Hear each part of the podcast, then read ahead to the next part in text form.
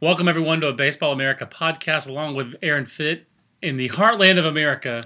I'm John Manuel. We're brought to you, this podcast is brought to you by Louisville Slugger. Leave your mark with a 2014 attack raid and assault bat lineup this season. Stronger, lighter, farther. Louisville Slugger. Aaron, where in the heartland are you? I believe it's Wichita. Are you back in, are you uh, far from this opera forevermore? Is that where you are? I don't get that reference, John, but That's I am Seven in Nation Wichita. Army. Come on, Seven Nation Ah, Army. You know, I was thinking to myself yesterday um, that it was kind of unbelievable that they didn't play that song at Wichita State. I mean, they played everywhere else. exactly. Um, I don't know. I don't know how it didn't get played at, at Eck Stadium, but uh, I am still in Wichita on the last the last uh, day of this ten day excursion here, and uh, it's been a it's been a lot of fun.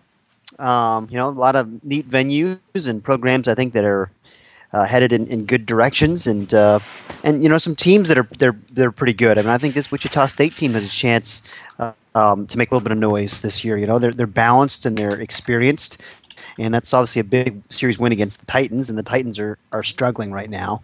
Um, you know, it's kind of kind of heard what I expected to hear from Rick Vanderhook after the game. You know, I mean. He was ready to pretty much say that his team's terrible, and if, if we if we had a bottom ten in our rankings, that his team should be in in it. uh, you know, bottom ten in America. I mean, not not the bottom ten in the top twenty-five. Well, they are the bottom 10 in the top 25, here, and We dropped them nine spots down to number 18. Um, that's as good a place to start as any. Well, I mean, there's more things we can talk to you about with, the, uh, with your trip and, and those programs because you've seen some really great highlights. And I, I, one of the highlights of the trip, at least for me, selfishly, was Friday's uh, Google Hangout with uh, with Darren Erstad. That was a lot of fun. I thought Coach Erstad knocked that out of the park. But, but let's talk about the Titans because this week, this is a week of tumult in the top 25 rankings. We have teams debuting as high as number 13 from not ranked to 13, although Florida had been ranked prior to that this season. But Aaron, uh, you know, we, we have one, two, three, four, five teams that were ranked last week that are new to the rankings this week. We have a team uh, falling from eight. We have two teams that fell. Well, one team that fell 12 spots, one that fell 10. We have, uh, you know, some ra- ranking stalwarts such as North Carolina. I'd like to know the last time North Carolina wasn't ranked. I would guess it was Matt Harvey's junior season back in 2010. Uh, Yeah. N- NC State that was preseason number five, all the way down uh, out of the rankings. But but but Cal State Fullerton team you just saw this weekend, a team that really, Aaron, coming into this weekend, and then they lose again at Wichita. But basically, Fullerton seemed like they'd been kind of propped up in the rankings because they'd gone to Oregon and swept that series. Otherwise, Fullerton really hasn't had a knockout series yet. No. They've lost a series at Baylor. Now they have lost a series at Wichita State. So that they've been on the road three times. They've lost two of those series. What's your take on the Titans? What's the if you're diagnosing the team for Rick uh, Vanderhook? What what do you tell him? What's the big problem for the Titans right now? Well, I'll tell you first of all that his diagnosis, he, you know, at the, at the midseason point here, he was giving out grades yesterday for his team, and he, he gave his pitching an A uh, for the first half of the season. But he said his offense and his defense get, you know, he's Rick Vanderhook is Fs. So um, dramatic pronouncements after a, a disappointing series loss. So I mean, you know, we'll get that out of the way. I don't think they're they're not as bad as he thinks they are yesterday, um, but you know, they're they're not a very good offensive team. I mean, that is true. They're um, the quality of their at bats uh, is not up to Cal State Fullerton standards. I mean, they there are too many early count pop ups and you know just non productive at bats and um, you know things they didn't execute in, in when, when they needed to get a bunt down they didn't or when they needed to you know get a hit and run they they of um, productivity there up and down the lineup. Aaron, uh, They hit a ton of home runs. Am I breaking up, John? You, you did break up a little bit there, but uh, it sounds like the, the, the general gist of this is that Cal State Fullerton's offense. I mean, uh, Coach Vanderhook gives them an F. I mean, it sounds like even if you're not grading them as harshly as Coach Vanderhook would, it's not a passing grade, or if it is, it's they're passing by the skin of their teeth. There's really not a positive. Uh, you know, like I said, there's some power there. They have three guys with three home runs, but uh, it doesn't seem like they are. Uh, they, they haven't been a consistent offensive team. That's a fair way to put it, is it not? That's it. That's it. And you know they haven't been very good on defense either. And uh, you know, certainly not having Matt Chapman in lineup hurt them a little bit this weekend. He was dealing with a flu flu-like symptoms, I guess, and um, throwing up and everything, so he couldn't even pinch hit him. But um, you know, he's one of their best players, as we know. Uh, but still, I mean, you know, they just need they need more out of out of their older guys. They need more out of um, some of the, the newer guys. I mean, you know, the, there there are players here like Austin Diemer and Clay Williamson, and um, you know, uh, Keegan Dale who've been around this program for a while now, and they were counting on these guys to really lead the way here, and they've been waiting in the wings, and they need to have really good years, and they haven't. And uh, I guess the other thing is that prognosis going forward. They start Big West play next weekend, and the Big West is having a good year. Uh, they're they're at UC Davis. I mean, they're at home against UC Davis to start next weekend, but then back to back road series against top twenty five teams in Santa Barbara and Cal Poly. Hawaii's been competitive this year, so has Long Beach State. Um, this is no pushover league. Uh, what's your prognosis for the Titans going forward? Well, you know, I, I still think they're going to be fine. They've, they've got so much pitching um, that they're going to win a lot of games. And, you know, when they get to conference play, they usually do kind of take off. Usually, I mean, we've seen Fullerton struggle through the non conference before because they played tough schedules. And this year's schedule isn't as tough, really, as they usually play, but it still contained, you know, I mean, some challenging road trips. You're going to Wichita, you're going to Baylor and Oregon. Those aren't easy places to play. I mean, those are quality programs. Um, you know, Washington State and San Francisco are quality non-conference series. You know, they don't have any pushovers here. Right. Um, but but that, that said, you know, they're 14 and 10. They're not really where we thought they'd be against that schedule. Um, I, I, think they're still going to be fine in the Big West.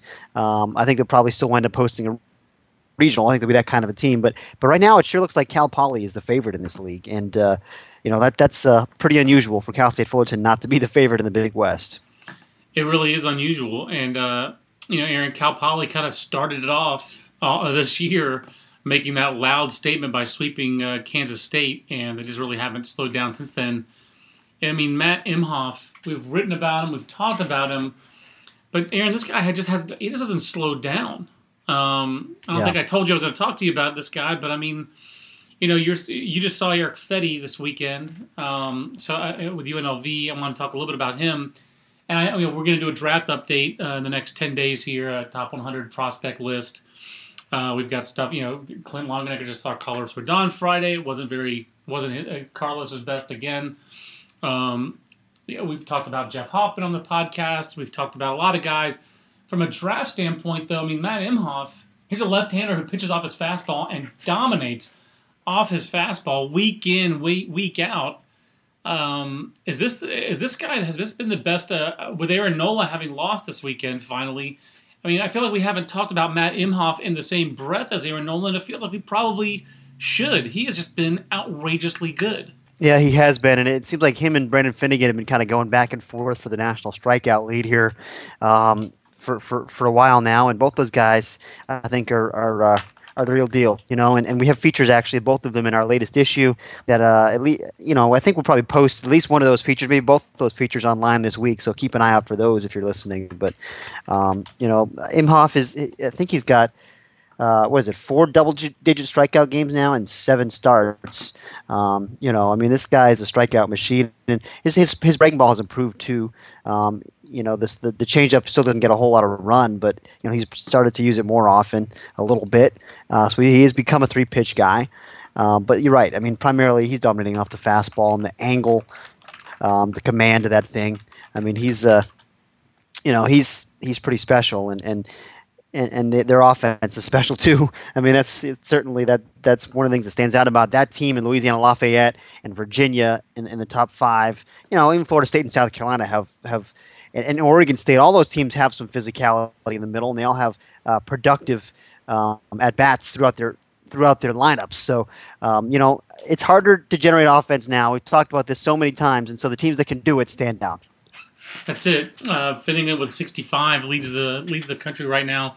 Imhoff one behind him at 64, and there's Aaron Nola. I think I think those 56. are outdated stats though, because I think Finnegan's up to 73 now. Oh well, then uh, well then Imhoff would lead him then, because Imhoff had 13 this weekend, so he would have 77. There you go. So unless uh, Nola struck out 21, which we know he did not, then I think Matt Imhoff is probably leading the country in uh, in strikeouts. So yeah, I'm glad you pointed that out. I, I saw the date wrong on that, but um, yeah, I just I just think it's a, it's really surprising to see right now that we have three Big West teams ranked, and Cal State Fullerton is the third of them. Uh, that is not yeah. that is not the usual state of affairs. It's the Baseball America podcast with John and Aaron. Um, Aaron, one of the other huge factors, obviously, in this uh, ranking every week is the SEC. We've talked about that, how we've ranked 12 different Southeastern Conference teams. And that was one of the other shakeups. We're just, just talking about Aaron Nola. He took his first loss. One of their big shakeup series of the weekend was Florida sweeping LSU. And Florida really had, in terms of beating ranked teams, about as good a week as they could have had because they also beat number one Florida State in a midweek game. Then they go and sweep LSU on the weekend. And it really feels like Florida has uh, turned things up a notch in conference play, Aaron um, and and they're doing it in an unusual way.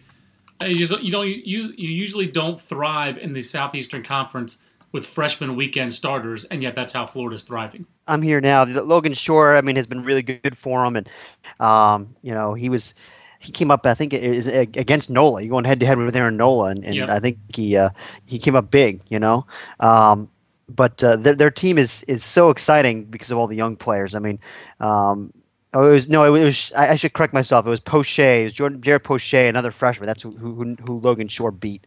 Um, it was in the second game of the series. But anyway, yeah. I mean, the, the point is, you're right. They're they're using younger arms. I mean, Eric Hanhold started the first game It's a sophomore. You know, that has a really good arm. Um, and then they got a good start or uh, a good uh, relief appearance from Kirby Snead, the left-hander, uh, in the in the series finale. There, you know, so they get they're getting contributions from a lot of different guys. Um, it seems like their offense is coming around a little bit. Um, you know, this team has won 13 of the last 16 games right now, and they've, they've played a very tough schedule. You know, I mean, even early in the season, you you, you start off with a series win against a, a pretty good Maryland team, as we as we found out. Uh, you go on the road to Miami, you don't get swept, and they had that one really bad weekend um, at home, and that, where they lost three out of four against FGCU and and in Illinois. But since then, they've been really good. So, um, you know, these teams are going to go up and down all year long. But um, right now, Florida's got the hot hand, and, and they've got a lot of upside with those those freshmen in there. Yeah, I mean, in their three SEC uh, series, obviously they t- had a series loss at Texas A&M last weekend, and you look at it a little bit closer. You know, two one-run losses on the road with a team that young. You know, now we'll see. Uh, you know, if Kevin O'Sullivan can. That's always a challenge for any coach, but obviously he's kind of all in with the young guys. And can you get this team to be consistent? Or is it going to ride this roller coaster where the next two weekends are on the road at ranked teams at Kentucky and South Carolina? Um, you know, th- those are going to be challenging, but uh, it's clearly you know sweeping LSU and, and winning those four games, and the fact they beat Florida State at midweek last week um, doesn't hurt. Um, but yeah, I mean, it's tied at six and three with South Carolina, Alabama, and Mississippi State. Those are the four best records in the Southeastern Conference. Aaron, I'd be remiss if I didn't mention just South Carolina. Just, I mean, who does what they do? Back to back walk off wins. Right. Like they do. I mean, this walk off homers. Yeah, walk off home runs. This team is just preposterous. Their flair for the dramatic is, uh, I mean, uh, it, it, uh, the the level of belief that that team has is just. Uh, we've talked about that before. I mean, is there there's another phrase for it. I guess with Wil Crowe, he removes the drama because he's been so dominant right. on Sundays for them. But how do you account for that ridiculous level of belief that South Carolina has? It is preposterous. I like that word. I mean, it's it's you know every every week it seems like it's enough is enough already. You know, just you know it's it's win regular. Just win, just win regular. Right, exactly. um, it's it's it's crazy because you know you run out of words after a while to, to discuss this stuff. I mean, you know they they get a they're down six runs on, on, on the, the second game of that doubleheader. Um, you know, and there's three runs in the ninth, and they and they come back and they went on a walk off grand slam uh, by Grayson Greiner. I mean, my goodness, you know, it's it's uh, it's pretty amazing. Um, there's no doubt about it. But you know, there's a part of me that wonders if this is sustainable. I mean, it's not like they're dominating everybody if they're having to win a lot of games like this and come from behind fashion. Um, but you know, I, I, think we've seen that. Um, that that intangible factor matters. it yeah. mattered a lot to South Carolina during their two national championship runs. So um, I think I, I, like I like it to see a team that has the ability to do this, even if it means they're not necessarily blowing people out all the time. I will say that you just look up and down their lineup; they generally, you know, what generally is their lineup. I just see a real deep lineup. You know, I mean, there's Yep. a lot of there's just there's not a lot of easy outs in that. You know, in that lineup, Aaron. I don't I don't see where teams can relax, and I can see where they would always believe they're going to score runs because any point in that lineup is dangerous. And one of the questions that we had um, on Twitter from James Gilliam is how do we see Joey Pancake and Grace or Gr- Grayson Greiner going in the draft? And then Wil Crowe, another great start, 6 and 0, SEC Rookie of the Year, National Rookie of the Year. I mean, obviously we call it Freshman of the Year. Um, Crowe's certainly in the mix for that, as well as you know, he's got to beat out Keegan Thompson of Auburn in that. But I mean, uh, you know, Keegan Thompson we wrote about last week. But Aaron, this is a uh, you know pretty. Uh, the, the, a lot was expected of these guys coming into the, their college career. Pancake and Greiner. Um, Greiner also might be one of the better answers to another Twitter question we have from our friends of VU Hawk Talk, who we think the best defensive catcher in college baseball is right now, throwing and receiving. Greiner would certainly be in the mix for that. But that seems that that makes Grayson Greiner. He's I, college catchers who can catch and throw don't go any lower than the third round. It doesn't feel like so. His his floor is the third round, and if he hits and someone believes in him, it seems like he can go a little higher than that. What's your take on Pancake from a draft standpoint, especially as he's moved around a little bit, third base and some left field this year? Yeah, he, he's a little bit of a you know a wild card just because of that, and he hasn't. Um, you know, you'd love to see what he could do on the mound. I mean, everybody has, has always talked about that, but at, at this point, I think we have to we have to acknowledge that this guy is is a, is a hitter. Um, you know, and, and, and I and I think he's a good hitter. I do like the swing. I mean, there is real strength in there. It's compact. There's a lot of line drives, um, and you know, he, he, the defense plays. I think at third base. I think that's a pretty good spot for him. I don't know if he quite profiles as a typical third baseman. I mean, he's uh, he's not a guy that you you think is going to hit you know 30 home runs in the big leagues. Um, so you know where does he fit at the next level? I'm not really sure because uh, I don't think he's probably a shortstop.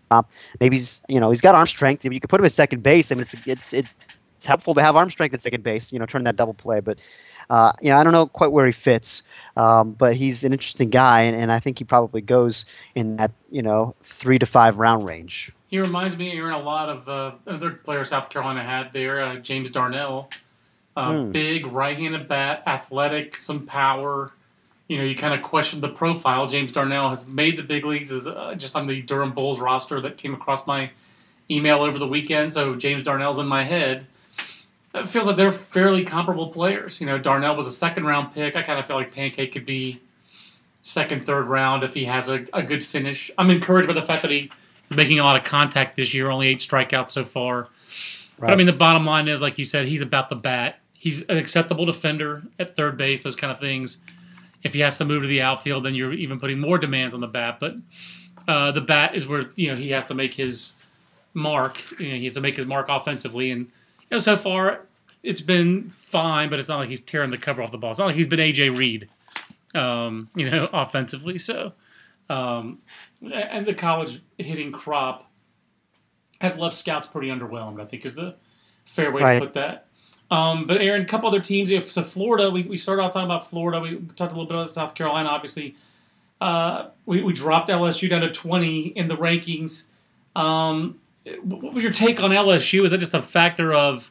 I mean, the only I feel like the only thing we've talked about with LSU this year has been its lack of, um, you know, its lack of a difficult schedule.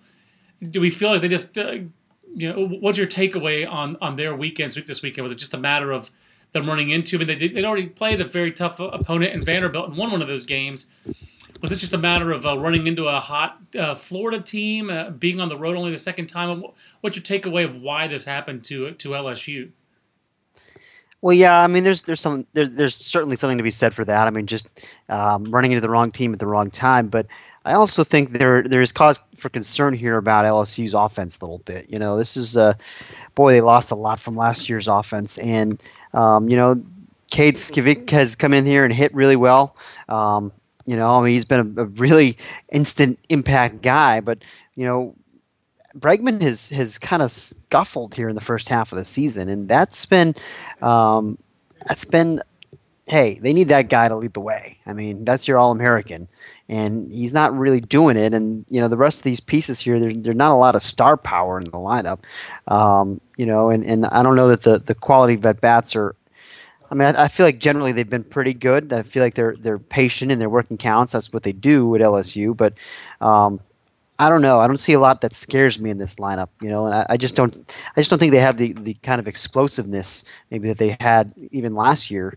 Um, and so, you know, I, I think in the SEC against quality pitching, I think they're to struggle to score runs. And besides Aaron Nola, I don't think they have um, elite arms on that staff. So I don't know, John. I mean, this is a team that I think uh, could be hey, we'll, we'll, learn a lot more about them in the next few weeks. Mississippi State, Arkansas, Ole Miss. I mean, every weekend in the SEC, it's it's going to be a challenge, an opportunity to learn something about yourself. But um, right now, I'm, I don't know what to think of this team. Yeah, I don't either, Aaron, because it's just so tough. You, you, it's tough to judge their statistics because of what they did in non-conference. Was you know they, the teams they played out of the conference were so modest. But like you said, in the league they're last in the SEC with a 212 batting average. Now, granted, they, they played Vanderbilt, so that's that's part of yeah. that. You know, it's a very small sample size, but you know, Florida definitely has nice arms, but Florida is a team that uh, it, it, there were a lot of freshmen, like you said, and uh, it looks like Alex Bregman is just being pitched around, and you know, other teams are saying, "Hey, we're going to take our chance with them." That's you know, I'm I'm just looking up their SEC stats. Bregman's three for 35 in league games, Aaron. Wow. So um, that ain't helping. that's just not. That's not going to get it done. I mean, like you said, you look around the rest of the lineup, and you say, and you you do look at it and say, well, this is going to have to start with Alex Bregman, and they anticipated that. I mean, that's how they want things to happen. But then you like, so you look at it, so he's not igniting it, and then you look around the rest of the supporting cast. There's not really a guy you can point to and say, yes, I expect him to be his wingman. Yeah, you know, and they, they, they thought Mark Laird was going to be the guy, you know, who's going to take it. He's ready to. They kept saying the fall and coming into the spring, this guy's going to take the leap and be the big, next big star. You know, I mean, and he hasn't done it. Um, you know, Stevenson has taken a jump forward. I mean, that's been a um, a guy they needed to do to do that, and he has. But um, you know, Christian Ibarra hasn't been very good. Um, you know, and the other thing about Bregman, John, I think I saw somebody say on, on Twitter, one of the media guys, that uh, LSU restricted access to Bregman, um, you know, during this slump or something that, you know, it was, maybe it was after one of the games or, or, something like that. I mean, he's not talking to the media, so you wonder if this is starting to get in his head a little bit. Um, he, but he needs to get out of it fast. And you, you think with his makeup, I mean, hey, guys are going to go through slumps, but he, you'd think he'll bounce back. But it needs to happen pretty soon. Yeah, I mean that is uh, yeah. I guess the uh, the story on uh, NOLA.com, the tweet that you one of the tweets you're referring to, is uh, uh, Bregman struggles hovering over the offense. Paul Mainieri says so. Um, wow. You know, we'll see. Three for thirty six. That's just not easy. So not a great way for Alex Bregman to celebrate his birthday over the weekend um, with the with the struggles that he had um, this weekend, and those those are through nine games. Again, it's a small sample size. If there's anybody you're going to believe, you know, you, you, it's easy to make the Pedroia comps, and you, I thought you, I loved the comparison you had for uh, Ross Kivett with that hmm. brashness, mm. with his quote to the Georgia State, the, the Kansas State uh, feature you did, the dispatch from the Heartland on Kansas State. Um, but you know, the scouts were the ones who were who were giving it on on Alex Bregman, saying like, you know, you hate to go Pedroia, but there are these similarities.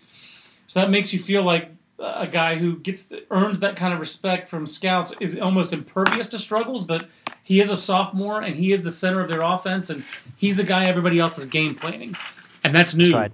And he doesn't have Mason, right. I mean, doesn't have Mason Katz behind him, uh, and you know a guy who got off to such a monster start last year. So it's uh, you know it's a little bit it's just a different scenario this year for Alex Bregman, and so far he hasn't uh, responded the way that uh, Paul Mainieri and the and the Tigers need him to.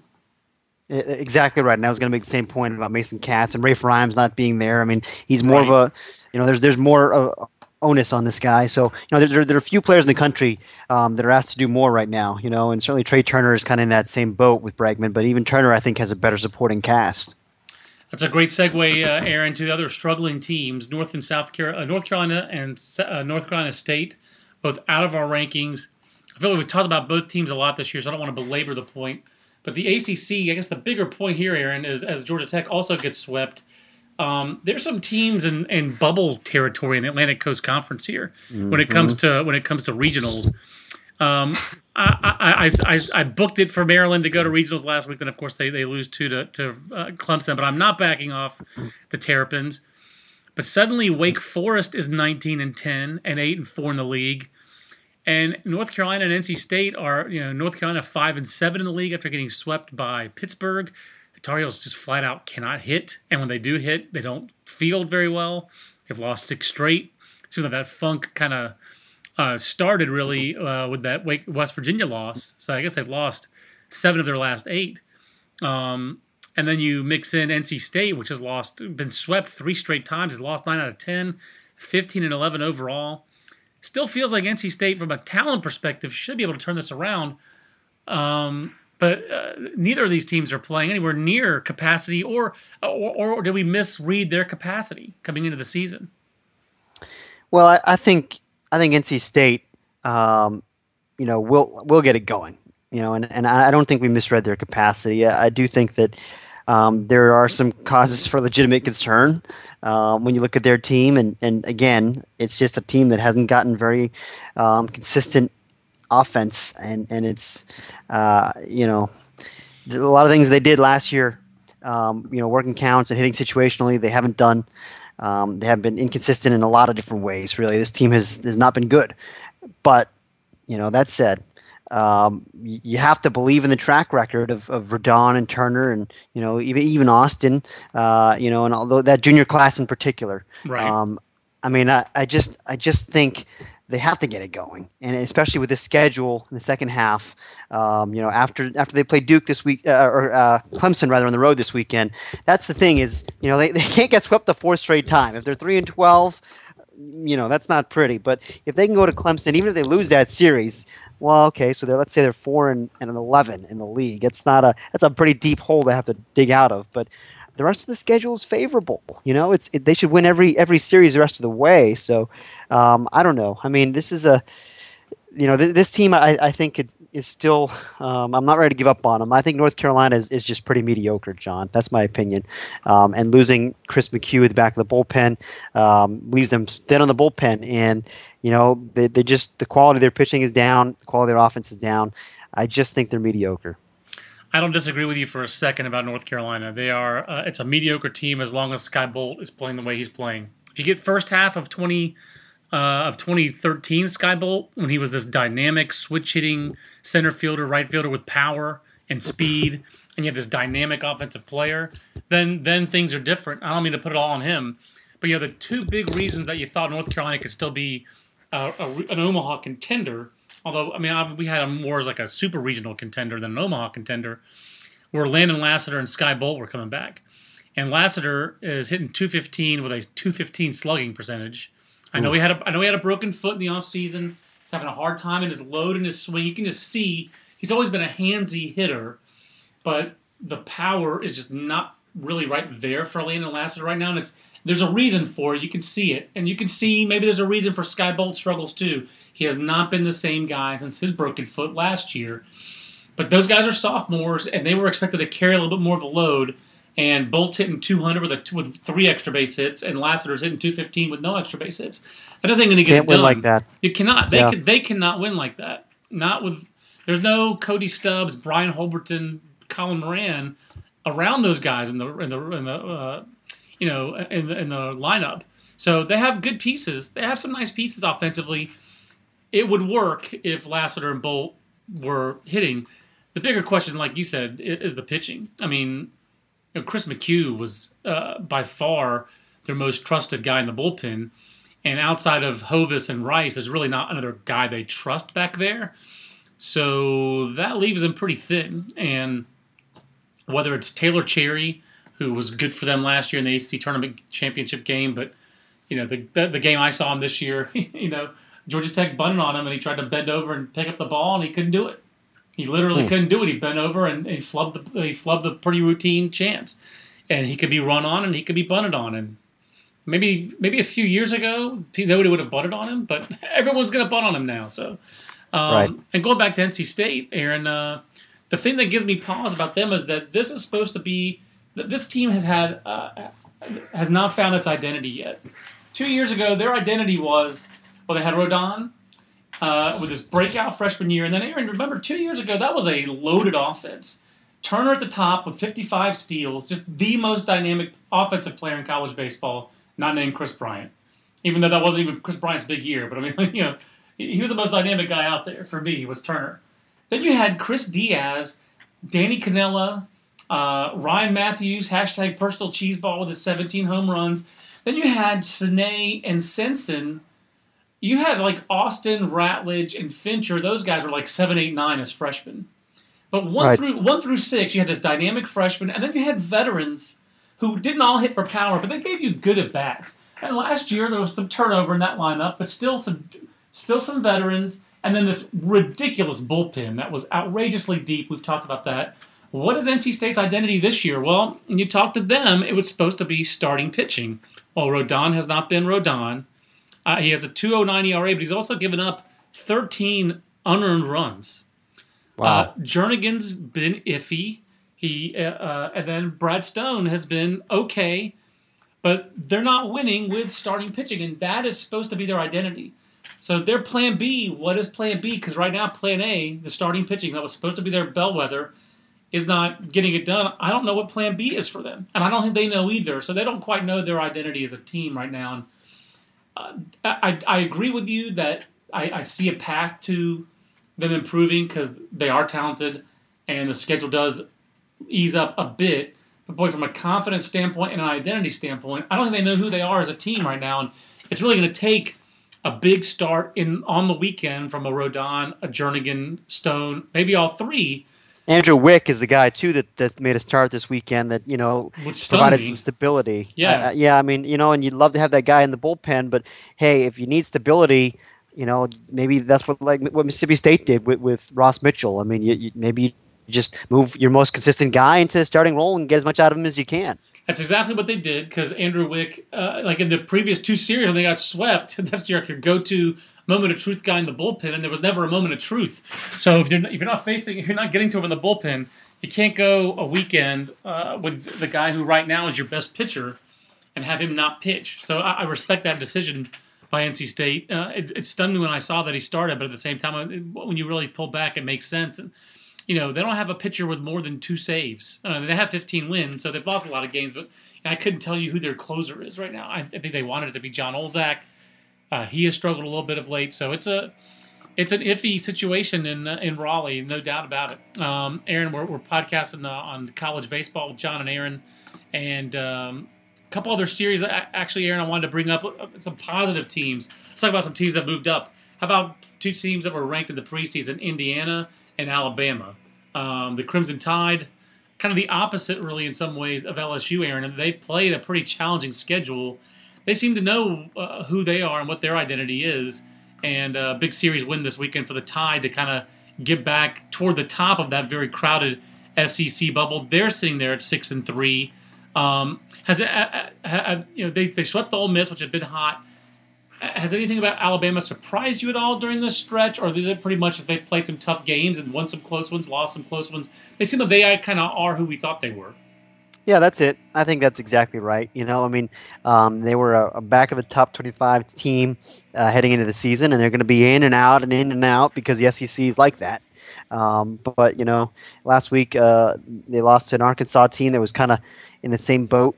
Um, you know, kind of a fringe top 25 team heading into the year. I liked Alabama more than the other teams we had in the back of the rankings. I mean, I think I liked them more than Florida, Texas A&M, Arkansas. You know, for me, Alabama was that middle of the pack SEC team that had a chance to to sneak up a little bit. Um, so you know, I I, th- I think uh, I think their pitching is is has not peaked yet. I mean, Spencer Turnbull hasn't really turned it on yet. Um, you know, he, he- and he won this week against Chris Ellis, but um, you know, that's a guy that. Uh, when he really gets it going, I mean, if he pounds his zone a little more consistently, Right. gets his gets his command a little bit better, um, when he gets into a groove, he can be dominant. And so that hasn't really happened yet, but they, they still have, um, you know, they just have a balanced club. I, I just like the the overall um, structure of that roster. I, I don't think there's any glaring weaknesses.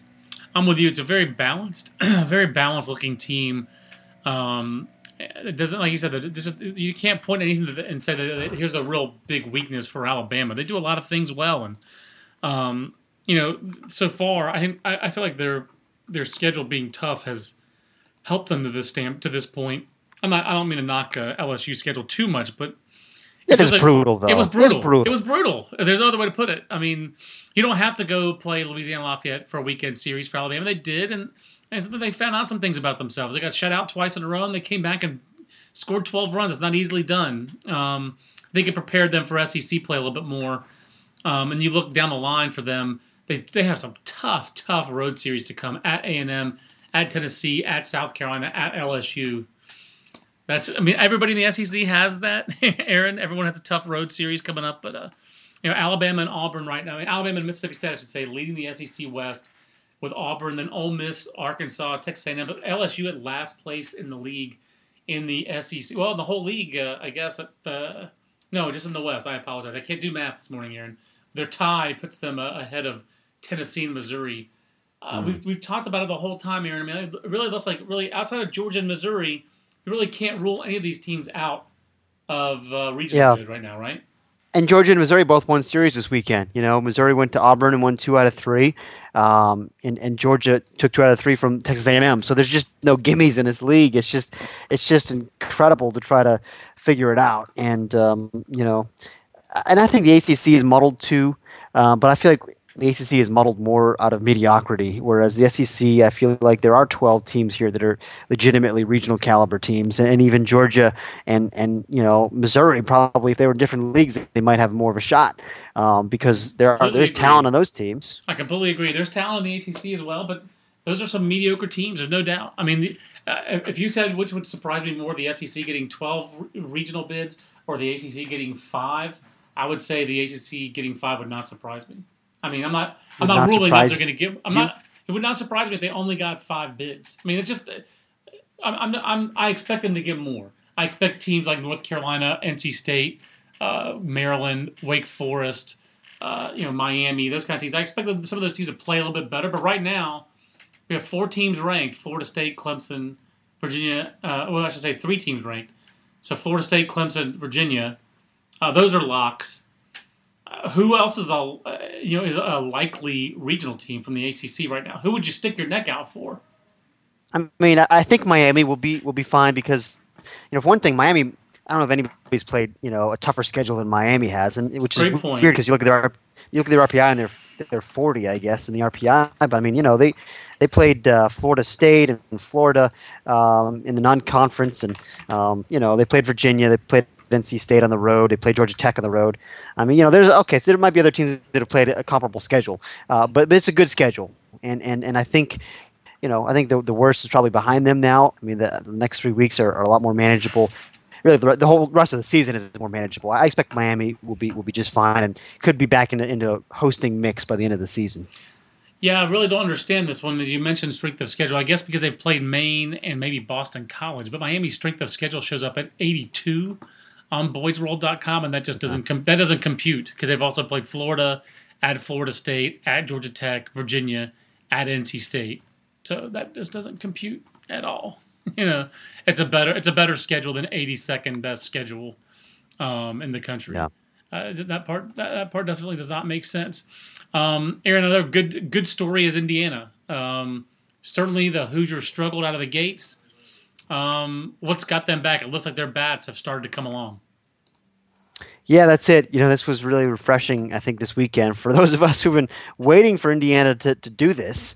Um, you know, they finally got their bats going, and certainly Schwarber and Travis, as usual, were kind of right in the middle of it. But they got, you know, a really balanced team offense. I think they had 10 different guys have hits on Sunday, and, you know, Dustin Demuth had some big hits, and, um, you know, there were a bunch of guys that, that came through for him. So I, I think we, we always thought it was just a matter of time for that team offensively to get going. But, um, you know, Joey DeNato became the all-time strikeout leader at that university on Friday. Just a really uh, good, competitive, accomplished senior guy, and um, and they got a good start from Christian Morris on Sunday, which uh, which was a, which was very helpful. You know, he got his first win of the year, so um, things things looking up for the Hoosiers right now, and you know, 15 and 10, um, maybe not quite.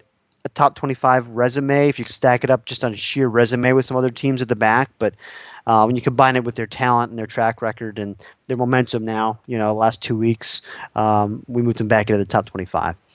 Yeah, I mean, like Oklahoma. I guess some of the other teams that we talked about. You, Oklahoma, you saw the Sooners uh, recently, Aaron. Did you not? You've, you've seen Oklahoma on your I did. I did. Uh, I saw 'em. We've got Oklahoma in here. We've got uh, New Mexico's uh, on the worksheet. Liberty, Pepperdine, uh, the teams from the six one nine area code, USD, and San Diego State. Did I get that area code right? You did. Six one nine rep and present. Um, I don't know why I went that direction. Um, Aaron, who have any of these other teams? I guess uh, that are outside the top twenty-five. Who's who's got the best resume, uh, or, or, is there a team out there that you believe in but you don't quite have the resume yet? Uh, let's see. That's an interesting question. It's a good way to put it, actually. I, I think, um, you know, you, there are teams that have. with Indiana. I mean, like you said, Indiana was a team we believe in. The resume doesn't really support it, but no one else really seems like they have a combination of team we believe in and resume. So we kind of believe in the talent. Uh, is there anybody else who's kind of in their league? As, as, yeah, that, that, that's a good way to put it. You know, in Oklahoma, I think is interesting, um, and and I don't quite buy in all the way. Um, I don't love their arms, you know, but they, they but they have a pretty good bullpen. Um, you know, they trust their bullpen. Um, you know, their their lineup has a lot of young players in it, but um, you know they're they're they've got some talent there. Um, you know, I think Oklahoma has the last two weeks they've they've won series against Kansas State and um, who was it this weekend that they Kansas. played? It was, uh, at Kansas on the road. It was a big series, but you know it's just a two and two week, so we couldn't quite bring them in on a two and two week. But they were right there in the mix, and um, you know and they all, they had a nice series win early on against Seton Hall, which Seton Hall has been good. Um, so you know. This is uh, that's a team to me that's right there on the cusp. You know, Arizona State the last two weeks winning series at Oregon State and UCLA. It's the John Manuel Omaha sleeper right there, uh, uh, making some noise. Um, Not much Sun of a Devils, sleeper, I have to no, admit. No. But but the Sun Devils are, are, are 15 and 11 now, so it's still not you know um, a loud resume, and they lost two home series the weeks before that. But you know, but at least now after these last two weeks, winning road series. Um, you know, against the Beavers and, and, Bruins, I think they're back in the mix for the top 25. So they had been really nowhere near the mix before that. So, um, you know, you got to keep an eye on them as well. Aaron, hottest team in the country is a good way to end, as you mentioned, the Pac-12. UW showing everybody how yeah. the rings look. How about Washington? this new era for the Washington Huskies with the new ballpark, Husky Ballpark, long overdue. I know you said you spoke to Lindsay Meggs uh, last week, uh, wrote a little bit about that, but uh, they go to USC and sweep. They swept uh, Arizona the previous week. They won their series at Arizona State the previous week before that. And they got Oregon and Stanford back to back home series. Can Washington keep this up? And how have the Huskies uh, gotten off to the best start? I would guess the best start in school history. Yeah, they're they're twenty and five now. I'm not sure how that compares to their school history, but you know this is certainly um, this is pretty loud. You know, ten game winning streak is the longest in the country, and and uh, you know they've done it. I think the thing that's striking about it, and I know these teams are, are a little bit down this year, but um, when you think about Arizona State, Arizona, and USC in terms of you know college baseball history, and, and winning all three of those series and two of them on the road, and and you know that's that's something important for the University of Washington. Um, so you know these guys they do have a veteran bunch, and, and I like their talent. I mean that that junior class um, I wrote about in weekend preview on, on Thursday last week. You know those guys are pretty good.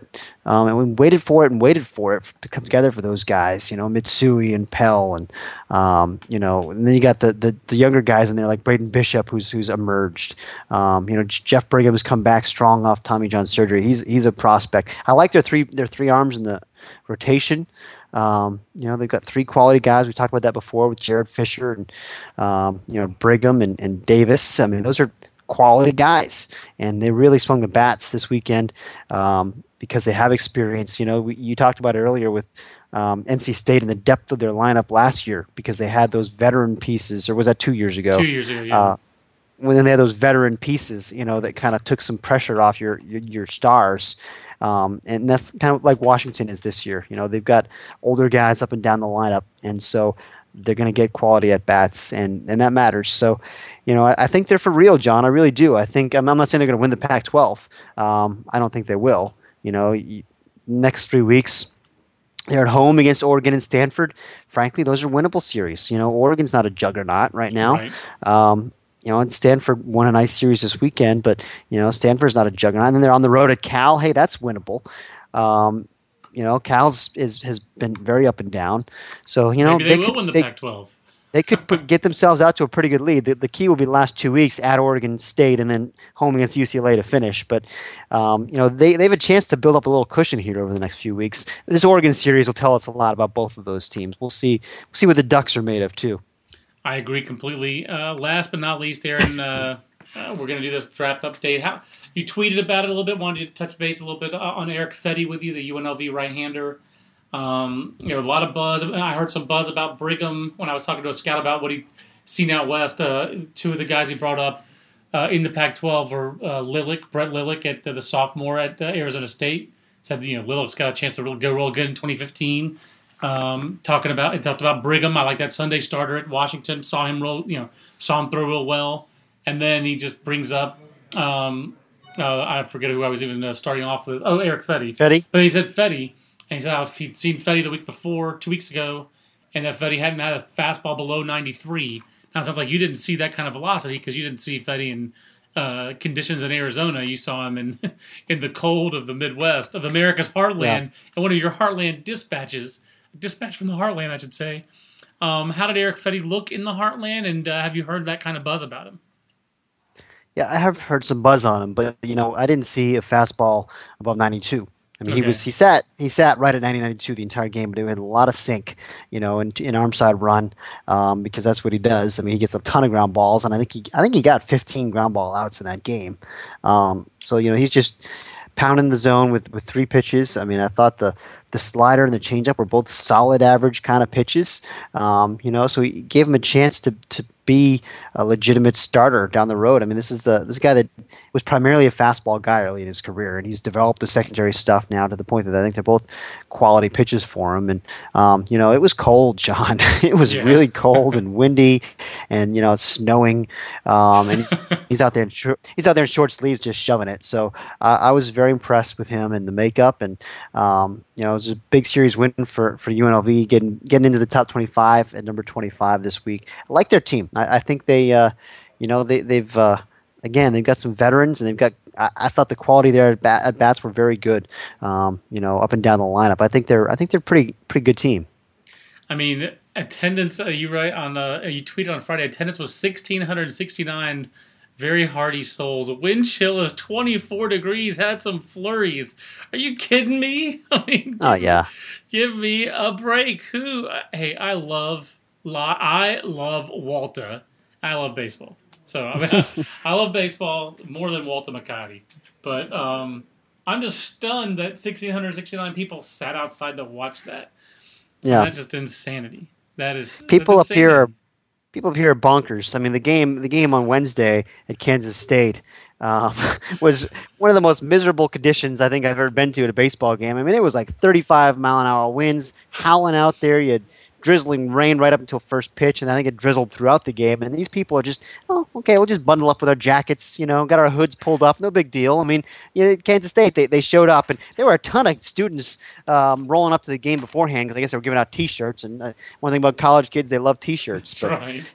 Um, but you know, I mean, people, people, people were into it, and I, I know that they they would have drawn a lot better if there was good weather. But they still, I was impressed with the the dedication of the people who did show up. I just love you talking to Darren Erstad Friday, and you know Erstad played most of his career for the Angels, and you were like, "What are you doing leaving Southern California? I miss it like crazy."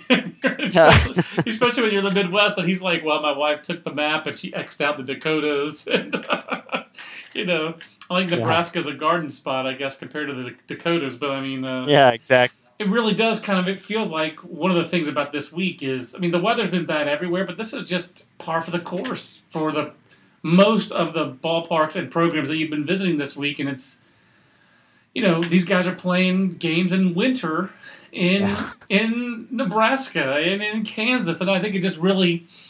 Uh, kind of gives it a pull back the 30,000 feet point of view. It really is amazing that these programs have some of the tradition that they have and that they succeed the way they succeed despite these obstacles in their path.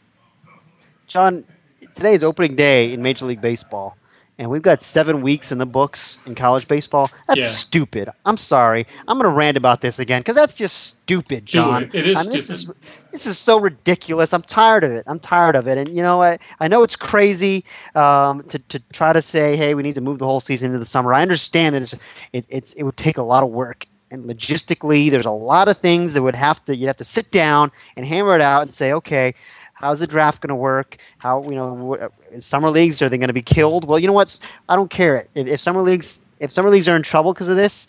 So be it. I think college baseball has to look out for college baseball, and, and you know this is a summer sport. It's, it's not a winter sport. Starting in February, starting practice in January. Give me a break. This is America's pastime, John. It's not hockey. You know, I'm totally with you, man. I'm totally with you. The proposal that Randy Mazey had, I mean, it's not the new, it's not the first time, um, like you like you wrote, but it's certainly noteworthy. Just that you know, right now, college baseball is more of a uh, more of a sport of interest than other sports, and I don't understand why that uh, doesn't change for the uh, uh you know why that hasn't changed the attitude of the NCAA with regard to college baseball. It feels like it should be uh, a little bit more respected um, by the NCAA and give it a little bit more of a chance to shine. And it's impossible, I think, to thrive in this atmosphere, in this weather. So that's it. It's just not going to happen. It's not going to happen. Um, these teams fight it every year. The rest of the country's fighting it more than usual this year. We saw it two years ago. We saw it talked about it the first podcast of the year. Two years ago, we had a ridiculously mild winter everywhere and I, you know, all the planets aligned. And Stony Brook and Kent State were great teams. They had great talent, great coaching staffs. Both went to Omaha, but everything has to line up for that to happen. For those teams right. to really be national contender, national, true national championship contenders. Which you know, Kent State was one and one in Omaha at one point. They'd beaten Florida. They had a chance to win the whole thing. You know, Stony Brook showed up, was happy to be there, and two. You know, might have. Uh, uh, been a little bit in awe of the moment uh, in their trip to Omaha. But everything has to line up for a Northern team to win a national championship, and that might be fine for some regional sport, like you said, like hockey. But that should not be good enough for college baseball. It shouldn't be. And uh, you know the NCAA, as we know, for Aaron, it's a pretty arrogant group, and they don't really seem like they give a flip what Major League Baseball wants or when Major League Baseball's draft is. So if the NCAA right. decided to move its season on its own, Major League Baseball would have to be one that would have to react. One would imagine. Um, right. But I, am you know, I've always thought of college summer baseball as a necessary evil. I, you know, that phrase. I don't mean that phrase literally. It's not evil, but it's only necessary because you don't play college baseball at college in the summer. You have to play it somewhere because right. it's a summer sport. But it only exists to fill a vacuum. And if you move the college season back to when baseball season actually should be, you would not have a vacuum to fill. So I wouldn't mind losing the Cape Cod League. You know, I love the Cape. Great, it, does a lot of great things, but it only exists because it has to. And if it didn't have to, you know, it would be better for college baseball uh, if the brand names were North Carolina, Michigan, you know, South Carolina, Texas, Alabama. If those are the brand names you were talking about in July instead of Cotuit or the Rochester Honkers or the Chillicothe Paints, with all due respect to summer college leagues. So that's uh. I'll just piggyback on your rant a little bit.